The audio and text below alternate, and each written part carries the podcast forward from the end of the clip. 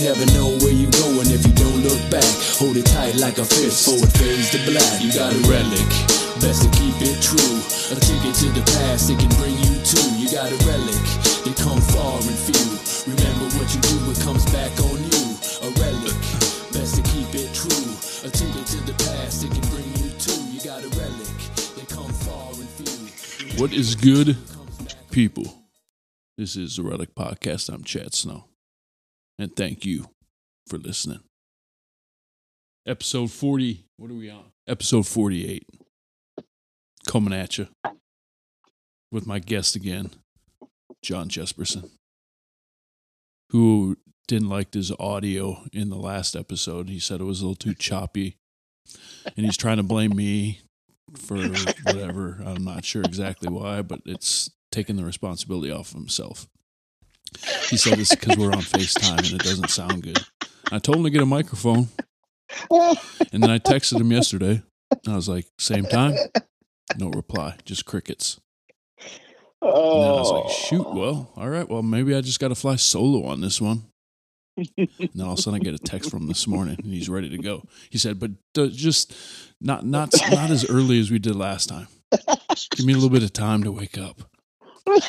Needless to say, it's like 4:12 in the morning here, so it's like 9 o'clock there. But he needs more time. Anyway, whatever. And now I'm going to unmute him, so we're going to see how his audio is, and we're just going to go with it. So, thank you, folks, and here we are, Jon Jespersen. Oh. I was going to try to do a. I have like. Hold on a second. I think I got.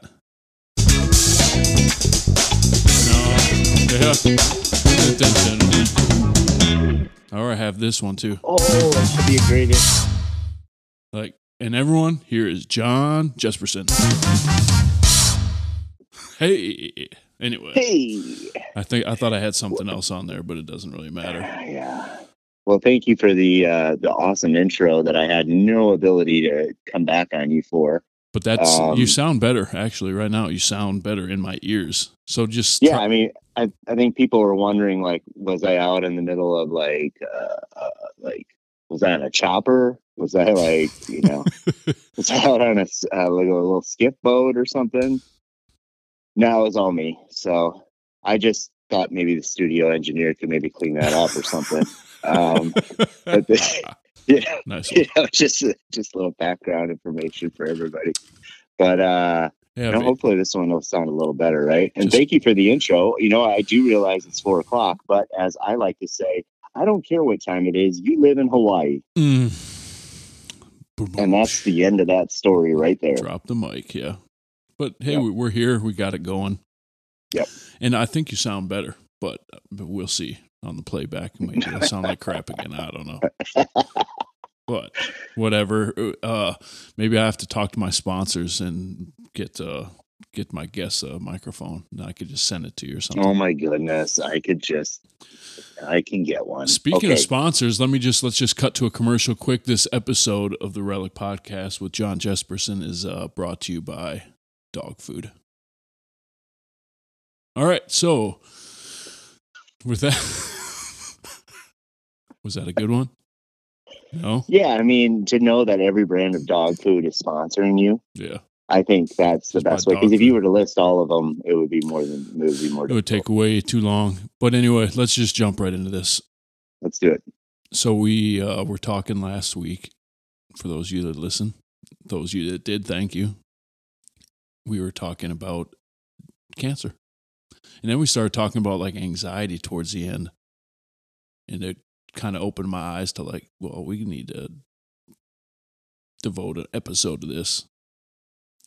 Not only because it's something I've kind of touched on in past episodes just on my own, but other people have it. It's not like it's a secret. And it's nice to know if you're dealing with something like that, that you're not alone. So, Jon, I'm just going to let you start. And we'll riff like we always riff, but let's start where we kind of left off. Sure. So we were talking a little bit about, well, a lot about cancer, and we were talking about, birth and life. And then towards the end there, it got a little deeper, which often conversations do, and we had to wrap it up. And we started talking a little bit about anxiety. And as long as you and I have known each other, it was something that we had never discussed personally, even on a phone call or anything like that. So it was something that we kind of just touched on. And as we're kind of wearing our emotions on our sleeve, or, you know, showing our weaknesses as strengths, that was something that both of us decided that we were just going to talk briefly about right there, but there wasn't enough time to dedicate to that. So we thought maybe we would do an episode on it. So yeah, we're going to talk about anxiety, and, Chad's dealt with his own. So instead of Chad just kind of talking about, hey, John, what have you gone through? What have you gone through? We're just going to kind of hopefully be able to play off each other like we normally do. And in this particular case, it'll be something that we both have dealt with or do deal with. And so we can kind of relay our experiences and how that maybe will hopefully touch someone in a way that maybe they're saying, hey, I'm going through that too, or hey, I didn't know you guys were dealing with that. So yeah, I mean, does that sound good to you, Chad? That sounds great. And as I look back on like us especially, or even myself, yeah. I can't just speak for you. Like everyone has anxiety. It's not like only a few people that go to the doctor for it and then they get prescribed medication or whatever you call it. Everyone has it. And I think of myself growing up and how I was wired to like always be on the go, always be performing, always be working out, always being, it was like a breeding ground for it. But when you're a kid, I mean, we didn't know any different. I just did it. And even growing up, I don't even know if I'd call it anxiety. Maybe it was anxiety, but I didn't know, there wasn't a word for it. And it wasn't something you talked about. It was just something like, oh, I'm feeling anxious. I got to go do something. And then usually it was basketball or, you know, something like that. And then all of a sudden, I think back to when my mom passed away. And then all of a sudden, anxiety, it took a different turn. And now it was something else. And it was something, now what the fuck do I do? And everyone deals with it differently. I definitely didn't deal with it appropriately. And after you brought it up, you know, dealing with your cancer and everything, I was curious as to what it looked like for you.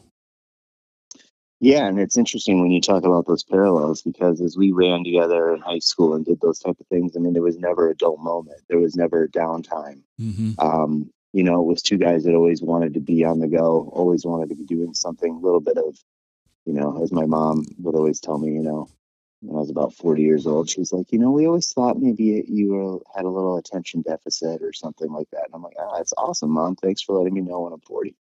But at the well, end, let me interrupt you really quick too, yeah. Because we're both in education. Sure. We spent time in education, and I know, well, again, I'm not speaking for you, but I can probably guarantee that you had to sit through meetings and sit through, you know, counseling sessions with kids that quote unquote had ADD, and everyone had a diagnosis. And if yep. a kid couldn't sit still for 2 seconds, then it's, oh, he's got ADD. And then you right. would, I remember sitting through a couple sessions with counselors and, you know, workshops, and they would have like a checklist. If a kid meets these criteria, then they're this. And I'm like, well, shit, that was me. I was that yeah. I was that kid. Right. Right. But right. we didn't have like, oh, your attention. No, just shut up and listen and sit still. And, right. Right. You get a crack yeah. across, or, you know, my mom would come home and, you know, give me her board of education. But anyway. No, I remember that too, because, you know, the world was a little different then. I remember I was at Simmons junior high, and I remember I would get, you know, I literally, one teacher would put his fist up with one knuckle sticking out and crack you across the back of the head. I remember another teacher used to yell tornado, and he would flip you in your desk while you were in your desk. And for everyone that's like, oh, and they're appalled, I'm just sitting here going, and I mean, that's the way it went. And if someone else got it, I was laughing my ass off. So it didn't matter one way or the other. But I mean, you know, so getting through all of that, right? Like, so you have this energy, you want to go places, you want to do things. And I think for different people, it works different ways. You know, you explain for yourself, which will, you know, only you can speak to. When your mom passed away, that kicked in. For me, I felt like my anxiety had always built over the years. And I want to definitely agree with you that you can feel anxious. It's okay. I mean, that is literally something that every person feels. A lot of times anxiety comes down to a fight or flight when you're having a panic attack. That is when that is not normal. That is not right. When it inhibits your life and puts you in a position of, I can't do certain things, that is when you've really got to take an issue on and you've got to tackle it and realize what it is. You know, I would often talk to my mom about this and say, you know, if I had a broken arm, I'd have no problem sharing it or talking to people about it, because it would be something where people would, you know, show empathy towards me or this or that. But if I were to say, well, I deal with anxiety and sometimes it can be crippling for me, then I'm showing what I feel is a weakness. Mm-hmm. And I feel that that's something that maybe half the people don't get, or I feel like they're going to talk behind my back, or they're going to do this or that. So I think it is something that we hold close to the vest, basically. And, you know, we've had a movie star jump up and down on Oprah's couch and things like that, right? And just literally tell you that mental health is fake and all of these other things. And, you know, we all want to believe that the heart controls the body, but the mind truly does. And so just to kick it into gear with me, you know, obviously a go type guy, was always a go type guy. For me, I felt like anxiety was always there in the background. Like, it was always building. And it was going to get to a point where it just finally took over. And so for me, where I realized that it kind of took over was, which will sound strange to people, is I had my first real panic attack on an airplane, which is not the place to have a panic attack. Mm. And I was sitting between two dudes, and I literally was like fighting. I mean, I felt like I had to get off the plane, and I was willing to get off the plane. It wasn't in the air. We were still docked. But I mean, that is the literal pre or post cancer. I believe this was post. Okay. Yeah. And so I just sat there and I started sweating, and my stomach started to hurt, and I just was like, my mind was racing, and there was just like every thought in the world was going through my mind all at the same time. And it was literally fight or flight. And in that case, I was going to both fight and flight, right? Mm-hmm. I was going to get off that plane. I somehow got myself calmed down. And that was just like, okay, this is weird. This is wild. And so that was just like an episode. So, but you didn't know what it was. I didn't know what it was. I mean, I just was like, whoa, I mean, am I stressed? Cause right away it's like, am I stressed? Am I just having a stressful situation? But for me, I think it was a lot of things leading up to that. So, you know, I really do have a diagnosis, and it's going to be a weird one as to why I developed anxiety, and it'll sound crazy to people, but for me, it fits into my narrative. And for me, I believe it was, in a nutshell, kind of growing up, always having to, you know, either be kind of the man of the house, or, you know, it was me and my mom all the time, similar to you. Then it was, you know, not really knowing what I wanted to do with my life. My first marriage, there were a lot of issues within that marriage, with addiction and other things, not on my end. But still at the same time, it was a lot of me covering that up as I was a teacher and trying to deal with those home issues. So I lived a double life. And then the cancer came along. My job was stressful at the time when I was the energy administrator, because it was, you know, talk about something that I was so excited to do. You know, I'm trying to save $1 million for the school district, which we did every year. We saved $1 million every single year. And I was very proud of that. But it got to a position where it was like, you know, you were being called the energy Nazi. You were being calling the energy czar. You know, just anything any teacher could put up or say to you, they were. And so then I'm dealing with cancer. And then that was, you know, maybe 6 months later or something like that. And the way that I put it is, it's going to sound weird again, but I hope people will take this in the context of what I just said.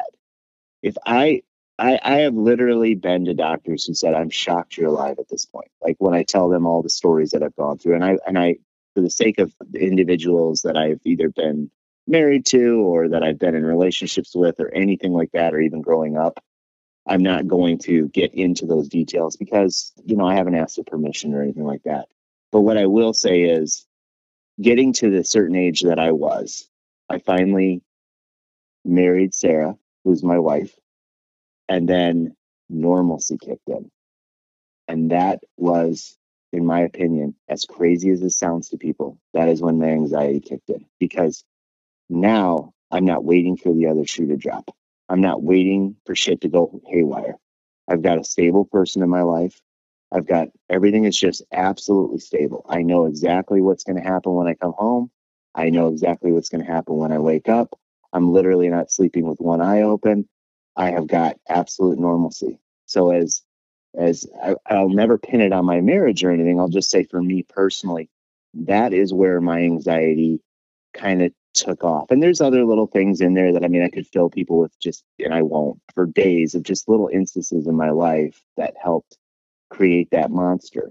So that is when I kind of have fully realized and have kind of said, that's where I'm going to plant my flag, is I've got normalcy in my life. So someone who didn't have necessarily, you know, mom and dad living in the same house, a nuclear family, everything was exactly the same. Just the slow buildup put me in that position. Being a single dad, all of those things, I think really just set me up for that. And then once it took its grip on me, similar to anyone that's dealt with addiction, other things, I mean, you have to figure a way out of it. And so I'm going to stop there and kind of maybe let you talk. I'm curious on yours. So when you said it was the normalcy, What about that normalcy that created extra anxiety? Well, I can answer that. And I was kind of wondering if you would think that was kind of an odd answer, because it seems almost that way, right? Like, hey, everything's fine. Everything's normal. You know, you're living the dream now. Well, for 40 some years, I wasn't living the dream. Mm-hmm. And so for me, my anxious tendencies or my anybody that knows me, like I'm sitting down doing this right now, and anyone that's a close friend knows I never sit. I am like the Energizer Bunny. I'm running around all the time. I was always putting out fires, right? There was no time to think. I mean, I literally felt like once I got into adulthood, once I got married, once I had a son, once I had a job, there was no more time to do anything but just put out fires, put out fires, put out fires. Now all of a sudden, I'm not putting out fires anymore. Now all of a sudden, I am literally in a calm situation. And now all of those things that I was so used to, which was literally like being a secret agent, or, you know, I mean, that's the way that it kind of felt like there were two people. Mm-hmm. There was the public persona, and then there was the home persona. Now I've got to combine those personas all into one, right? And I think that is where it kicked in for me, was just that point of, well, now what do I do with all this anxiousness that I've always had, that I was using in a way to cover up and being smooth and being smart and doing all of these things. Now, what do I do with all that now that I'm in a situation where it's like, I don't have to worry about anything crazy going on in my home. Like, I legitimately don't. So that for me is why I say I pin it back to being normal. So when people say, well, it sounds like you're pinning it on being married, that you've got anxiety. No. That is the best part of my life and the greatest gift I've been given. As I'll often say, if I died tomorrow, I'm very thankful that I've seen what normal is. And I think that's okay to say. Well, it makes sense hearing you say it, because like you said, for all those years, you're constantly using that anxiety that you had, the anxiousness, the energy to fuel yourself, to fuel whatever mode you were in, teacher mode, home mode. You're always moving, always fueling yourself with that anxiety. All of a sudden things are normal, and you have to look around and you're like, well, now what the hell do I do? You're the same person. Like, it doesn't just change you, right? I mean, you're like, you're still the same animal. And for me, now this, well, I can relate to it in the sense that, you know, I spent 10 years slowly going down a black hole of addiction with alcohol. It caps with me being in a hospital for a month and a half, not sure if I was even going to live, then getting out of the hospital and trying to be somewhat normal again. And then you spend a couple of years getting yourself back on track. And then for me, I'm all of a sudden back in the teaching field, back into doing quote unquote what I was normally doing. And for me, it was like looking around like, shit, when's the jig going to be up? When am I going to have my heart attack? Any little headache, any little soreness, anything would like trigger me like, oh, it's up. I was given a gift for a couple of years. Now it's time to meet my maker. So everything was like a death sentence for me. Like, oh shit. And now here it is. And I was by myself and I was like, no one's going to know where I'm at. I'm going to, it was just all these shit that I'd make up in my head, but it had some, part of it was real. I mean, it was like, I'm here all alone. The jig is up. I'm going to die. And then it just turned into like all this full blown, probably similar to what you had on the airplane. And I didn't know what it was. I didn't know what the name of it was. I didn't know what was happening to me. But the more you're in your head, the worse it gets, because you're just on this like hamster wheel of, oh shit, oh shit, oh shit, oh shit. And then you make it worse. And I didn't have a name to put on it. I didn't have any tools in my toolbox to contend with it. And that's it made it worse for me. And that scared the shit out of me. I often tell people, we've all got our eyesight, right? Or, for the most part, we do.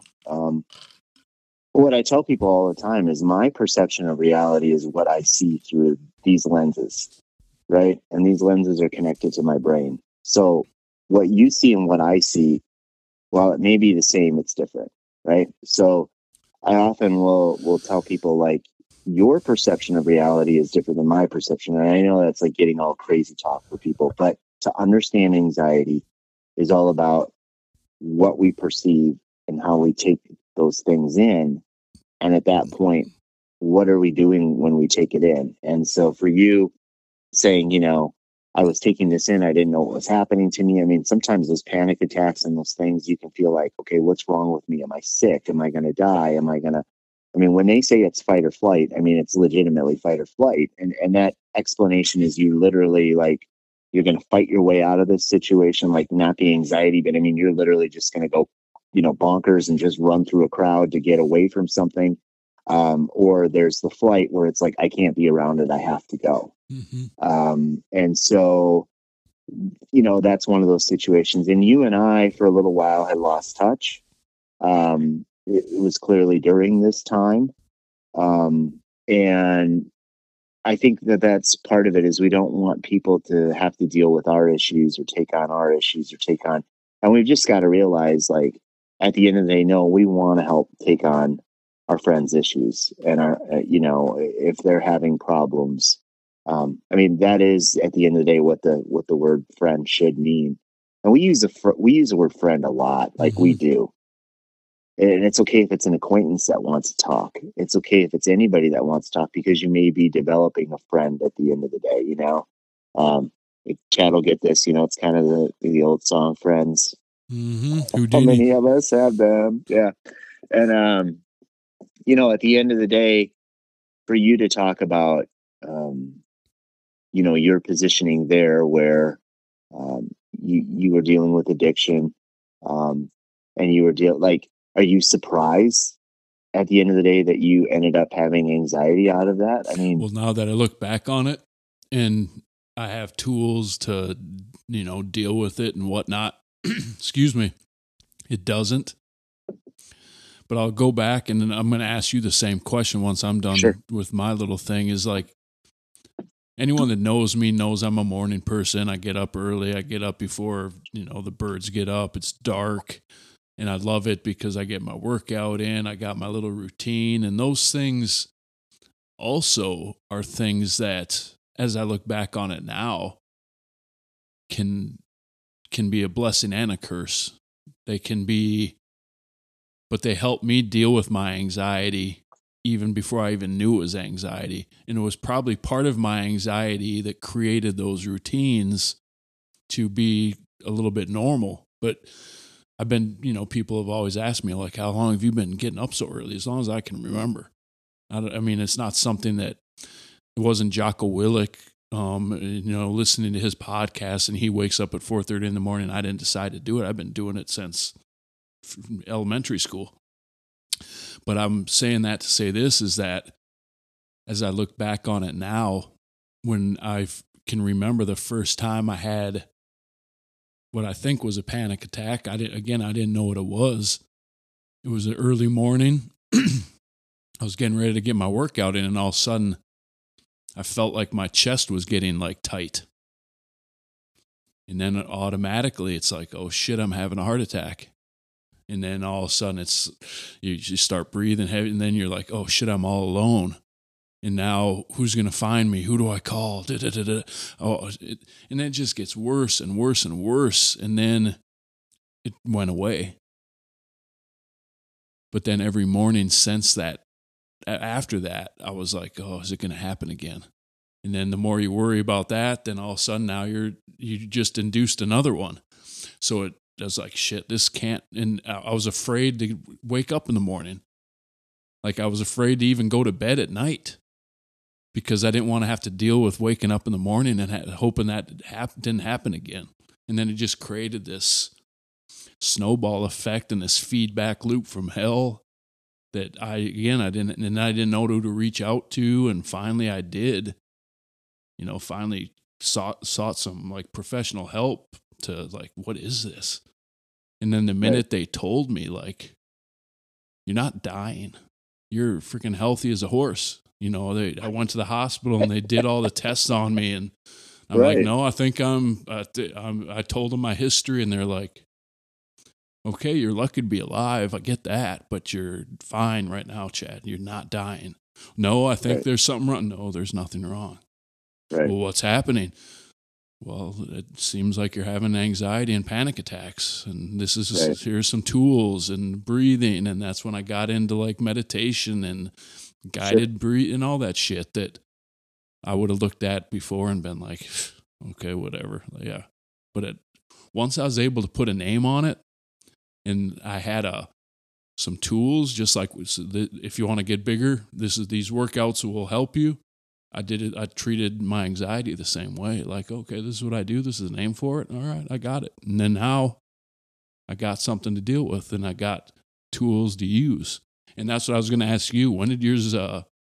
After you had that one on the plane, what did you do? What were the steps you took to? Well, I progressively, I think, got a little bit worse and worse to the point where mine became more of a social anxiety, which I know for anyone that knows me seems like that would be really weird. So I used to come up with these sayings all the time, which are totally false. But for me, I would say, well, I hate people, right? And so it would be, but anybody that knows me knows I love everybody. Anybody, I mean, Chad's smiling right now. Anybody that knows me, if you're a friend of mine or someone I know, you know, I love you. I'll always show you love. I have no problem. But I'll always, you know, use that catchphrase, right? Like I hate people. But part of it also was mine developed a little bit more because now I leave my job and now I start my own business. And now it's all on me to make this work. And yes, it's been successful. That's great. But I'm not around people. I'm around myself. I'm around Duke and my cats and all of that for the majority of the day. And all I do is listen to his music and things like that. But I would just notice that I was having trouble sleeping at night. That was like the number one. So let's veer back into Chad's thing. I would sleep at night because my brain wouldn't shut off with this. My brain tends to just go all the time with ideas and concepts. And that part of it is let me flash back. My mom, I remember, told me, as I stated earlier, you know, we thought you might be ADD or ADHD or whatever it was. But I remember she always said, but I think it works to your advantage. And I think she's right. Like I can have a million different ideas and concepts and things, irons in the fire, because my brain wants that to happen. Then there comes a point in time where it's like, I've got so many irons in the fire and I say yes to everything. and I analyze everything and I come up with another new idea the next day or a new concept, that I'm just adding more and more stress to myself that I'm going to eventually just induce some anxiety. So I would go in because of wellness checks and insurance and things like that. I don't remember what it specifically was, but I went into the same doctor that had diagnosed me for cancer. And I didn't go in and see a therapist or anything like that. I just went into my general physician. And we sat down and talked. And we had a really long talk about things. And I explained my history, explained the things that I had gone through, the things that I was dealing with now. And he just said, you know, it sounds like anxiety to me.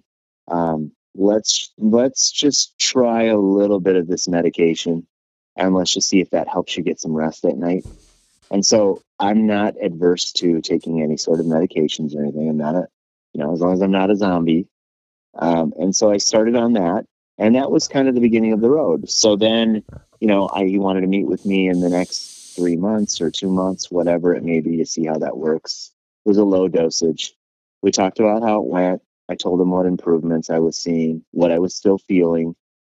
And then I diagnosed, right? And I always say, well, I'm okay with diagnosis. So my diagnosis was actually a crazy amount of stuff, which was obviously general anxiety. Usually with anxiety comes depression. Usually they kind of go back and forth. It's a catch-all for everything, right? But the one that was crazy to me was PTSD. You know, that was their general feeling that because of what I had gone through all the way leading up to this and this putting on this facade and doing all of these different things that I was dealing with that. I don't feel that I'm PTSD. I think people that go over and fight for our country and come back may deal with PTSD and others that have been in really traumatic situations. But I'll always lean on the fact that I don't feel that I've ever been put in that type of position. Needless to say, you know, I take a few meds, and this is where people will immediately say, "Oh, so you just, you know, you're solving the problem with meds, and then you know, so that's it, right?" Like no. Chad just talked about it. They're tools. For me, they're the tools that I need to get my brain and my emotions in check, so that I can start focusing on how to properly handle whenever I feel anxiety. So, in other words, they're giving me the edge that I need in a way to now sit there and say, this isn't real, or calm down, or so I'm not having a full-blown panic attack. So is exercise a good one for people? Absolutely. Serotonin, all of those things that your brain fills up with, that is great for a person. You know, other things that are good, yoga, breathing exercises, meditation. I always firmly believe that listening to music.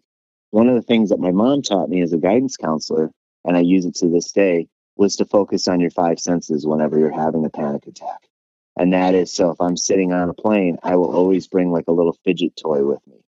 Okay. And it sounds crazy because it's like, well, aren't those not a fidget spinner, but something I can manipulate in my hand. That is because if I get into a situation that has already caused me an anxiety attack, it's really easy to cause that same anxiety attack. So going back to what you had prior said was, well, when I go to work out, is it going to happen again? Is it going to happen again? The reason you're doing that is because you had that panic attack based on going to work out that morning. So now when you get up the next morning and you're going to go work out, well, I don't have panic attacks any other moment, but I happen to have a panic attack when I went to go work out. So I'm going to consider that this is when I'm always going to have a panic attack, right? This is your brain. I'm tapping my head as Chad's watching me and he's nodding. Mm-hmm. So I think for me, anytime I had to fly for my work, that immediately was like flashback. I'm going to have a panic attack.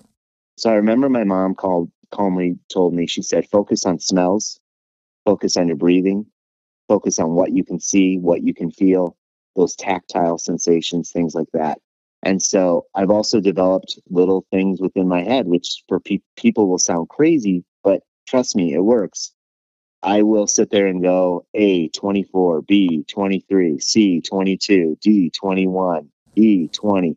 I will do things that focuses my brain to have to think of other things, and they usually have to do with letters and math. That's something I've taught myself. And I will do that because I can't focus on anxiety right now. I have to focus on making sure that I complete this puzzle I've set up in my head. And that sounds like crazy to people, but I know there's some people out there right now that are saying, I might try that, or I might use that. It's, you know, I can rattle these numbers off in these letters because I've used it so many times. For me, then I might get into a bigger number if I'm really having it and go 100, A, 99, B, and I, you know, I'll still do all the letters and do all that. But think about that. If you're listening right now, try and do that. Try and start at 100 and use the letter A and work your way back. And you will get to a certain number where now all of a sudden you're trying to focus on what was the letter and what was the number. Well, if I'm focusing on a letter and a number at this position, I'm not focusing on my anxiety right now, am I? I'm trying to solve a problem. That worked for me. So yes, do I take medication for my anxiety every morning and every night? 100%. Do I ever miss? Nope. Do I take what's prescribed? Yes. Is it right for me? 100%. Does it, in some regards, maybe dull me down a little bit? Yeah, I suppose it does, but you know, I got to trade off one thing for the other. Mm-hmm. And, you know, same with you, you know, these things happen. We have to deal with them. And I think there's a lot of stuff that at the end of the day, do I wish I wasn't on medication? Certainly. Another thing to look at is also family history. And I think a lot of people will, you know, I keep thinking of that Office episode where Michael's on the roof, right? And, you know, isn't that just a fancy word for, you know, he's yelling down to Dwight. You know, like back in the day, it was like, oh, you just have the blues. Right, right. Something like, right? And so I think, you know, at this point, it's one of those things where I think we're taking mental health a lot seriously. And I think that, yes, if I could be off meds, I would love to, but they're working for me. They're not causing me any issues. So for me personally, that works. Right. But what I wanted to get back to with the family history is, you know, I came to find out that on my dad's side of the family, you know, my aunt was severely crippled by anxiety to the point where she couldn't leave her home. When her father passed away and it was down the road was the funeral, she couldn't leave her house to come attend the funeral. And she passed away early in life. And I think my grandmother also had some issues, mental health issues too, on that point. Here's the point though. We weren't really looking at mental health issues as heavily, you know, 30, 40 years ago, 50 years ago, 20 years ago, as we are maybe currently and for the past 10, 15 years. So I think there's a little bit of a difference there. And that goes back to us being in education. If you were a kid, we didn't have the word ADHD when we were growing up. That kid was just, I hate to use these words, but that kid was just a spaz. Mm-hmm. Or that kid was just hyper. Or that kid was just up to no good. Right. And it's like, well, now we have bouncy balls they can sit on. And we understand that some kids have to stand to learn. And we understand that some kids just need to be able to have something tactile in their hand in order to learn. And we're learning that not everyone learns from just staring at a board all day. They learn from either reading or interacting or doing something. So now we even have careers built out of this, right? To where people go into the trades because they're not normal learners. They want to work with their hands. They want to be moving. They want to do things. So getting back to that, I think a lot of it comes from figuring out maybe where that mental health issue may come from. Maybe it gives us a little bit of helps us to understand that, you know, this is something that has run on one side of the family or not, because they will ask you that when you go in. Mm-hmm. If you go in, they will ask you, just like if you have a heart issue. Has anyone in your family had a history of heart issues? Why is that so important?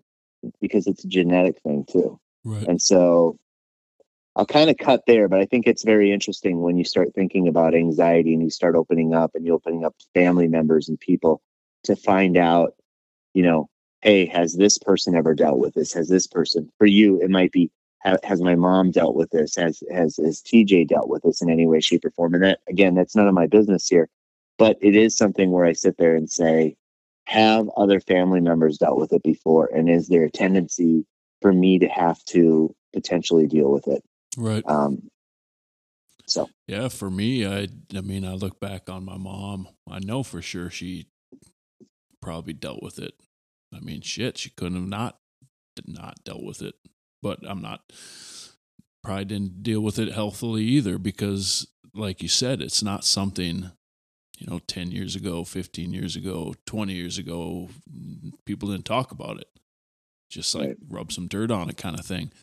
I go back to, you know, how you deal with, you're talking about using numbers and counting, and is one of your strategies or tactics for getting out of your head. And, you know, I use the word meditation, and right away even when I heard the word meditate, I was like, come on. Right away I think of like, okay, I got to sit crisscross applesauce in a quiet room with some incense burning and, you know, all this. I had to set up this whole process before I could even, I was like, I ain't trying to do that.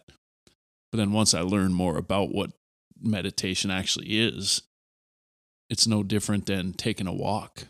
Taking a walk is meditation. Working out can be meditation.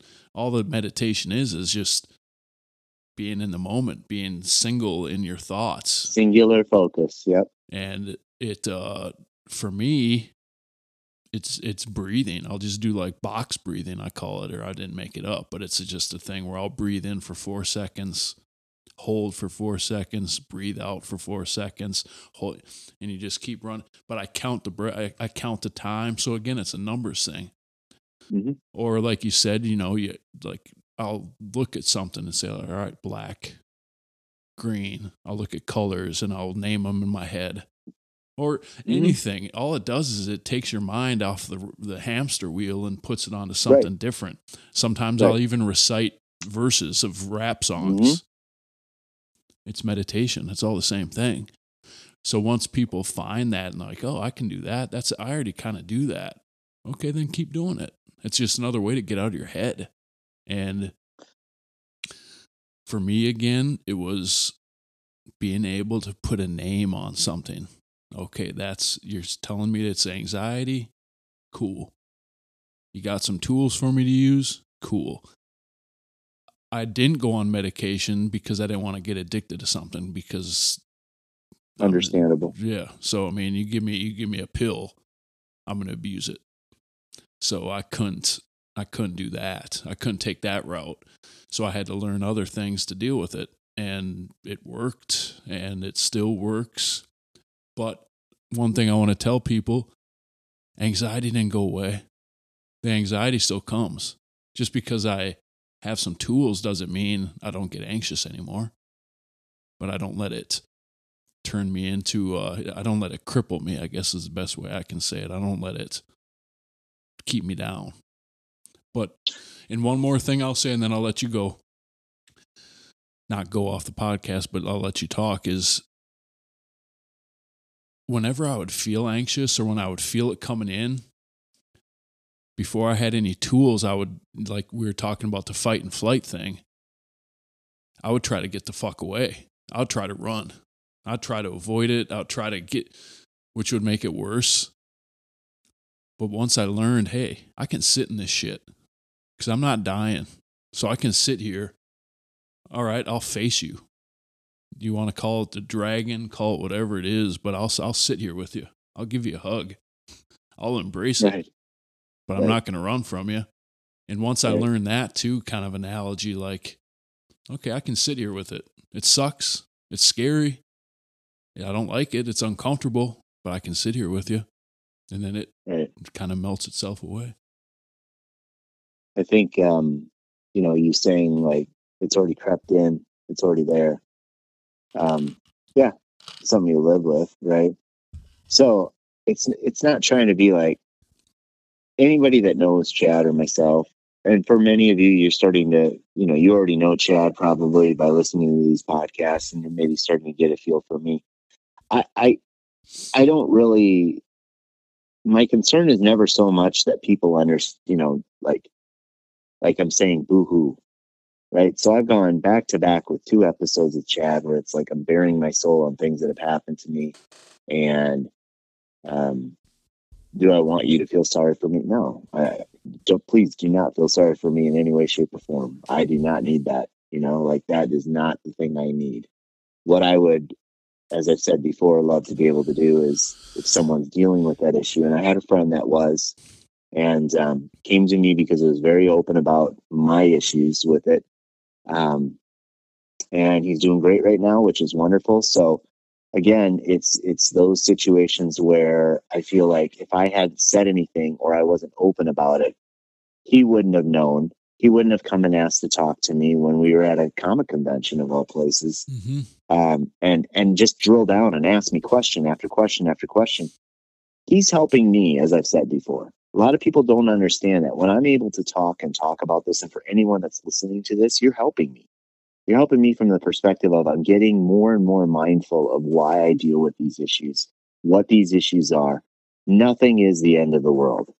We are right now, like there are people right now that in the past 2 to 3 years have developed anxiety. And it's because of either political issues, it's because of social media, it's because of instant everything. You've developed an anxiety. Your work has been changed. Everything is right. You're anxious about COVID, as an example. Am I going to catch it? Am I not? Am I this? Am I that? Here, you know, end of the line, bottom line of the story is if you feel you need help, you feel those moments that Chad and I have talked about. You've been, I've been there. I've been there. I've started those cold sweats. I literally have difficulty getting out of bed every day. I have difficulty going to sleep. I'm drinking right now because it's the only thing that pacifies me. I'm obsessed with this, or, you know, I'm doing things that are out of the norm. It's okay. Go in for a wellness check. Talk to someone about it. Go see a therapist. Go see a counselor. If you have insurance, most of your medical plans are going to cover so many of those spots anyways. If you feel like they're immediately going to, you know, give you medication and do these type of things, no, they're going to talk to you and they're really going to let you talk. And in some regards, talking to that person who really doesn't know you, who's trained to listen, is sometimes better than me calling Chad and saying, "Hey, Chad, I'm going through this," because then we'll all of a sudden get off and talk about basketball, or we'll talk about mm-hmm. music, or we'll talk about whatever. This person's solely focused on trying to get to know me, and I have started back up, so people are understanding with the amount of workload that I've had. I've gone in and I'm talking to someone now who's just absolutely fantastic. It's helping me look at like exit strategies of like saying, "Hey, if I wanted to get out of what I'm doing right now, could I?" And she's saying, "Could you?" And then all of a sudden it's on me to decide. And then we start talking about, yeah, you have those options. So again, now I want options to know I'm not stuck. But I think all of us that deal with it, and let's go back right to the beginning. Everybody has anxiety. Mm-hmm. Everybody has worry. Everybody has all of these things. Some people take medication for it. Some people don't. But to think that it isn't a real thing, there's two people telling you examples, stories. And I will tell you right now, I use the word brother a lot, but Chad is like a brother to me. When he tells me these things, I will tell every listener out there, Chad is not someone to just open up and tell you every single thing about himself in that way. So for him to share this is also something that's healing for him in a way, just as much as it is for me. And our bond as brothers becomes stronger because of this also. Because if he's having a moment, I want him to call me. You know, but talk to me, because I probably felt the same thing, or I've been in that situation, or I can talk you off that ledge right at that moment. And I may need to call on him and he'll pick up for me too. So everyone has a different little monster that maybe creeps in. And once it's in there, folks, it's kind of in there. You know, it may go away. You may subdue it. It may be in the cage, but then all of a sudden something may happen that causes that to break out. And for a lot of people, like I said, it's either been politics, it's been COVID. It's been, you know, people have had deaths in families recently because of COVID, or vaccination or not vaccination. There's just so much going on right now. Find your calm place. Focus on those around you. Focus on what you can control. And Chad brought up a really good one, which is so interesting, because before, whenever we come on, we don't talk about what we're going to talk about, because then it becomes an infomercial. What, you know, I mean, at the end of the day, when he's looking at colors, or he's sorting out different math problems in a way, like, right, we're taking something that's purely emotional. We're taking anxiety, which is purely emotions, And now we're trying to make them into math. One thing that I'll always come with is emotions are absolutely subjective. And all of those other things like tactile sensation, looking at colors, doing math problems in your head or things like that, those are facts. So what do I need to ground myself? I need facts to ground myself. So the emotion of, oh, I'm going to have a heart attack. Oh, I'm dying. Oh, I'm doing this. It's all emotions, right? Mm-hmm. Right? That's subjective. You feel that way. Doesn't mean it's true. You go into a doctor, they hook you up to an EKG, they check you, they feel your pulse, they do all those things. They're coming now and they're telling you facts. Those facts are what calms your mind and helps your emotions stay in check. So that is my personal belief of what the difference is, subjective versus objective. Our objective is what can we see? What can we do? What can we do to get out of this? And I will also tell people that are dealing with a panic attack or something like that, Chad brought up a major one. Breathe. Count to 4. Count to 5. See how long you can hold your breath. Do 6. Can you do 7? Because right now, all I'm telling you is different things to take your mind off of it. It will go away. What we don't want is to have it happen 3 times a day, twice a week, once a week, any of those situations. Go to someone you trust. Talk to someone you trust. Maybe it's a parent. Maybe it's a brother. Maybe it's a sister. Anyone that you can, a husband, a wife, someone that you can talk to say, do you think I should go in? And if anyone came to me and brought up issues that I've said or Chad has said, I'd say, go in. I got your back. I support you. And it is something you don't need to share. Mm-hmm. You know, if you're very uncomfortable with it, that's okay. If we're reaching anyone that's saying, you know, I think I do need to go in and talk to someone, great. We don't need to, you know, we don't ever need to hear from you if that's the case, right? We're just more than happy to say, this is our cross, we'll bear it. You know, we're okay with laying it out on the line. Is it a weakness? 100%. Is it a strength to be able to talk about it? I think it is, because it's showing that we're two men that can literally say, yeah, I've dealt with this. I've dealt with this issue and I'm still dealing with it. And I'll probably deal with it when I'm 70, God willing that I live that long, right? All of those things. So it's, again, it's okay to share these things. And you learn a little bit more about the person too. So like I said, Chad and I have been friends for far too long. And at the end of the day, when we start talking, we brought up the addiction thing. I mean, then you delve into anxiety, you start to realize, okay, there's more to this onion than I knew, but it also gives you more love towards that person and more understanding, because that's what a brotherhood or that's what a friendship is all about. Yeah. And it's, when I first decided like, okay, I got to talk to somebody or find out what's going on. Of course, right away, I was like, I can't do this. I'm strong.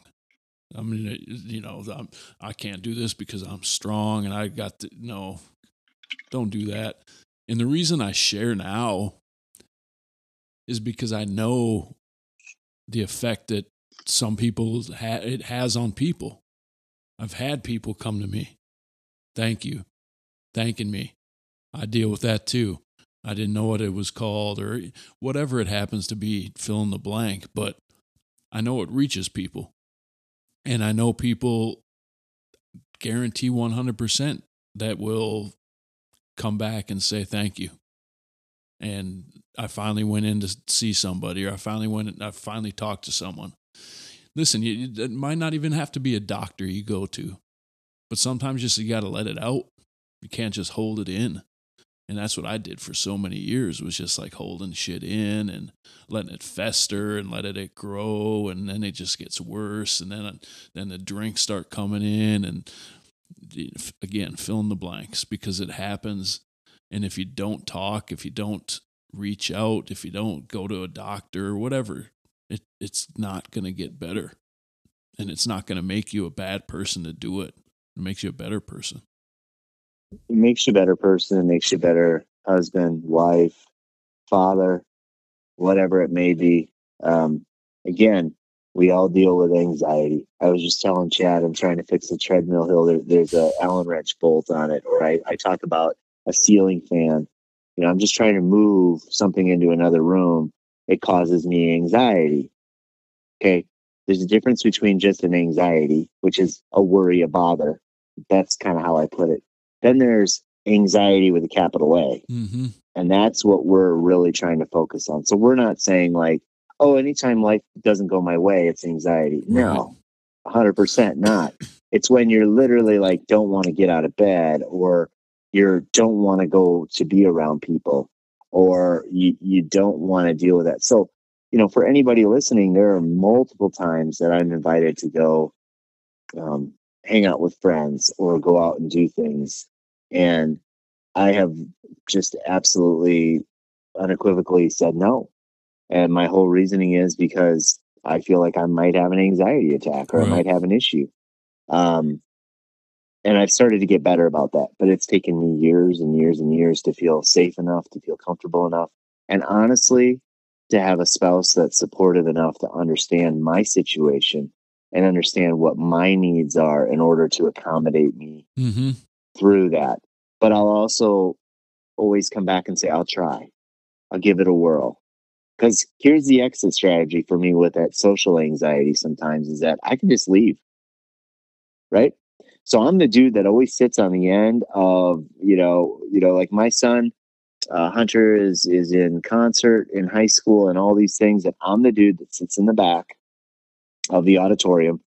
I sit on the end seat. I don't care that I'm on the end seat and the whole row's open. I'll move my knees. You can walk by me because that is my escape hatch if I need to. Right. I will tell everyone the last time that I had a panic attack was when my son graduated. I went to the Premier Center to watch my son graduate from Roosevelt High School. There's all these cars there. I have to park.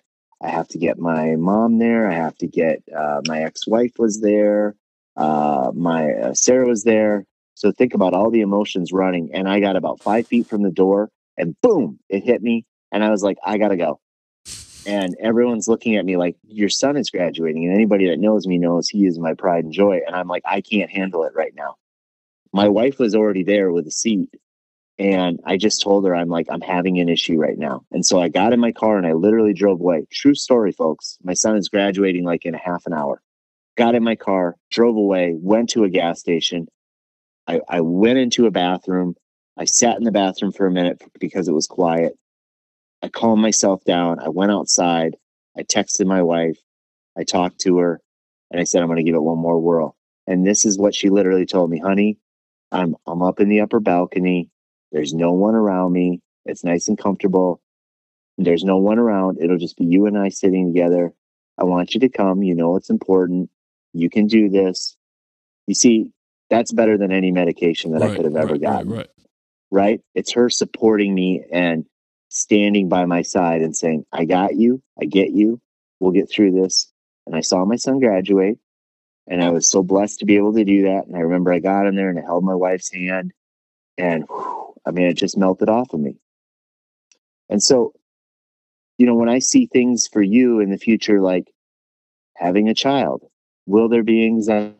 Of course there's anxiety, folks. There's already anxiety going on right now. It's like a daily thing. Of course there is. Right. Yeah, you're like a month out. I mean, but it's dealing with the anxiety that it's just a normal thing that's going to happen. Right. And, you know, sometimes we're all a little OCD in our own ways. And for me, when I hear you, I often always think of you as being just a wee bit OCD.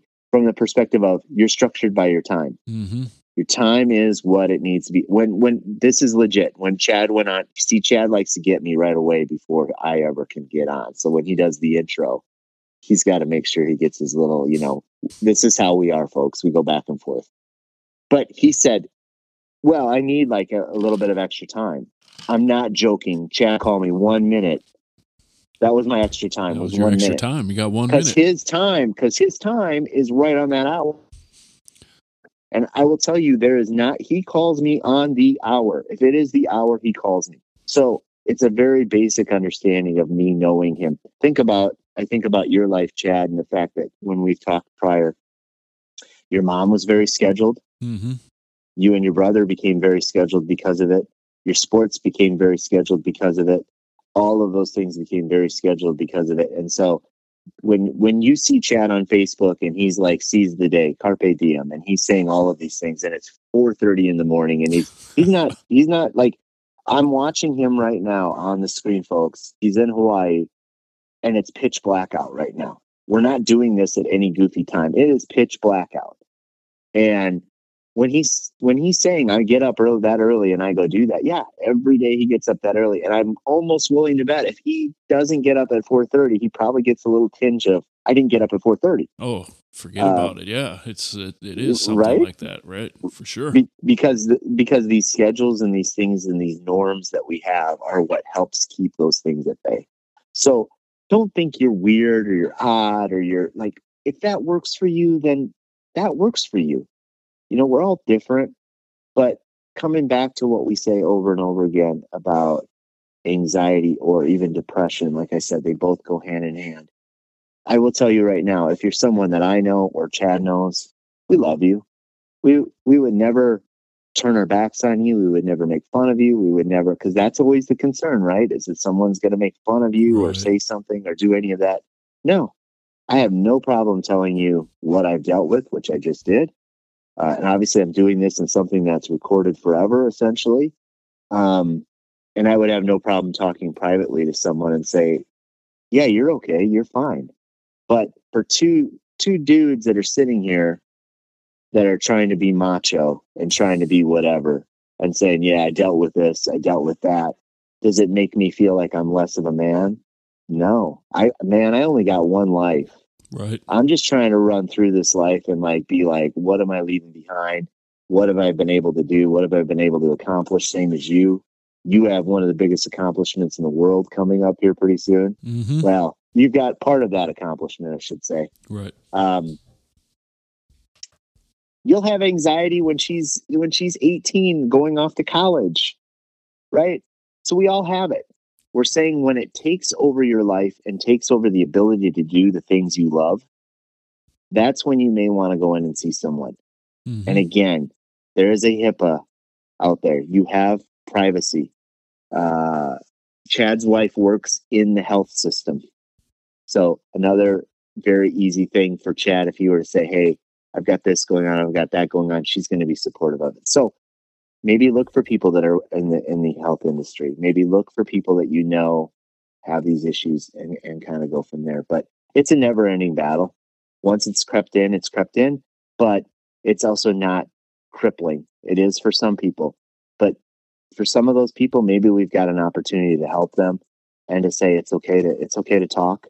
Right. Call me, text me, let me know if you want to talk. I'll carve out time, man, because if I can be of any help to you, you know, each one teach one, each one reach one. I mean, that's all we have left right now is just trying to help each other, and that's it. So and that's why I wanted to talk about it, just to get it out there and let people know that if they are dealing with it, they're not alone. It's something we all deal with, and it can get bad. It got bad for me. It got bad for you. But as I say, and I'll close it with this because we're on our hour again.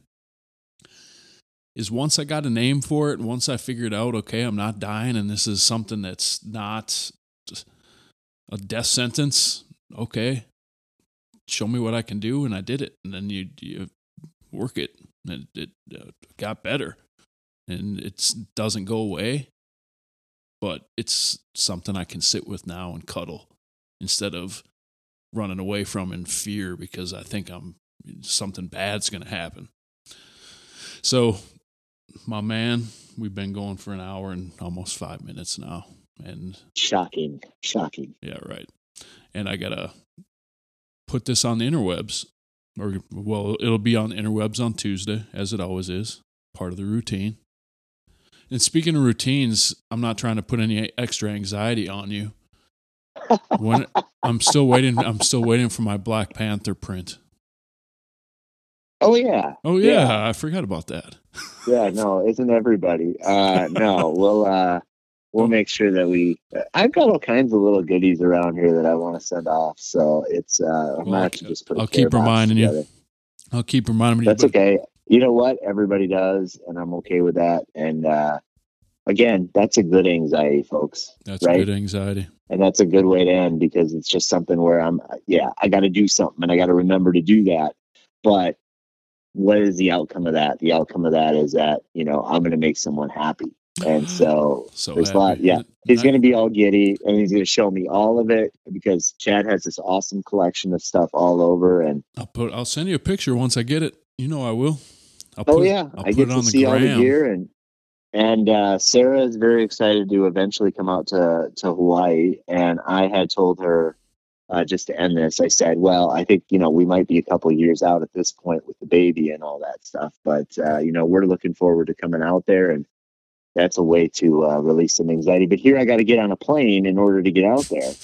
And you might have. So, you know, a lot of Dramamine, a lot of everything, but you know what, again, every battle is a battle. It's a war, and we get through it. But I appreciate you allowing me, just as we wrap, I appreciate you allowing me to come on and talk about the cancer and asking me to talk about it, because it helps me heal. Mm-hmm. I appreciate you letting me come on and for us to talk together about now something that we both have gone through and we still continue to go through.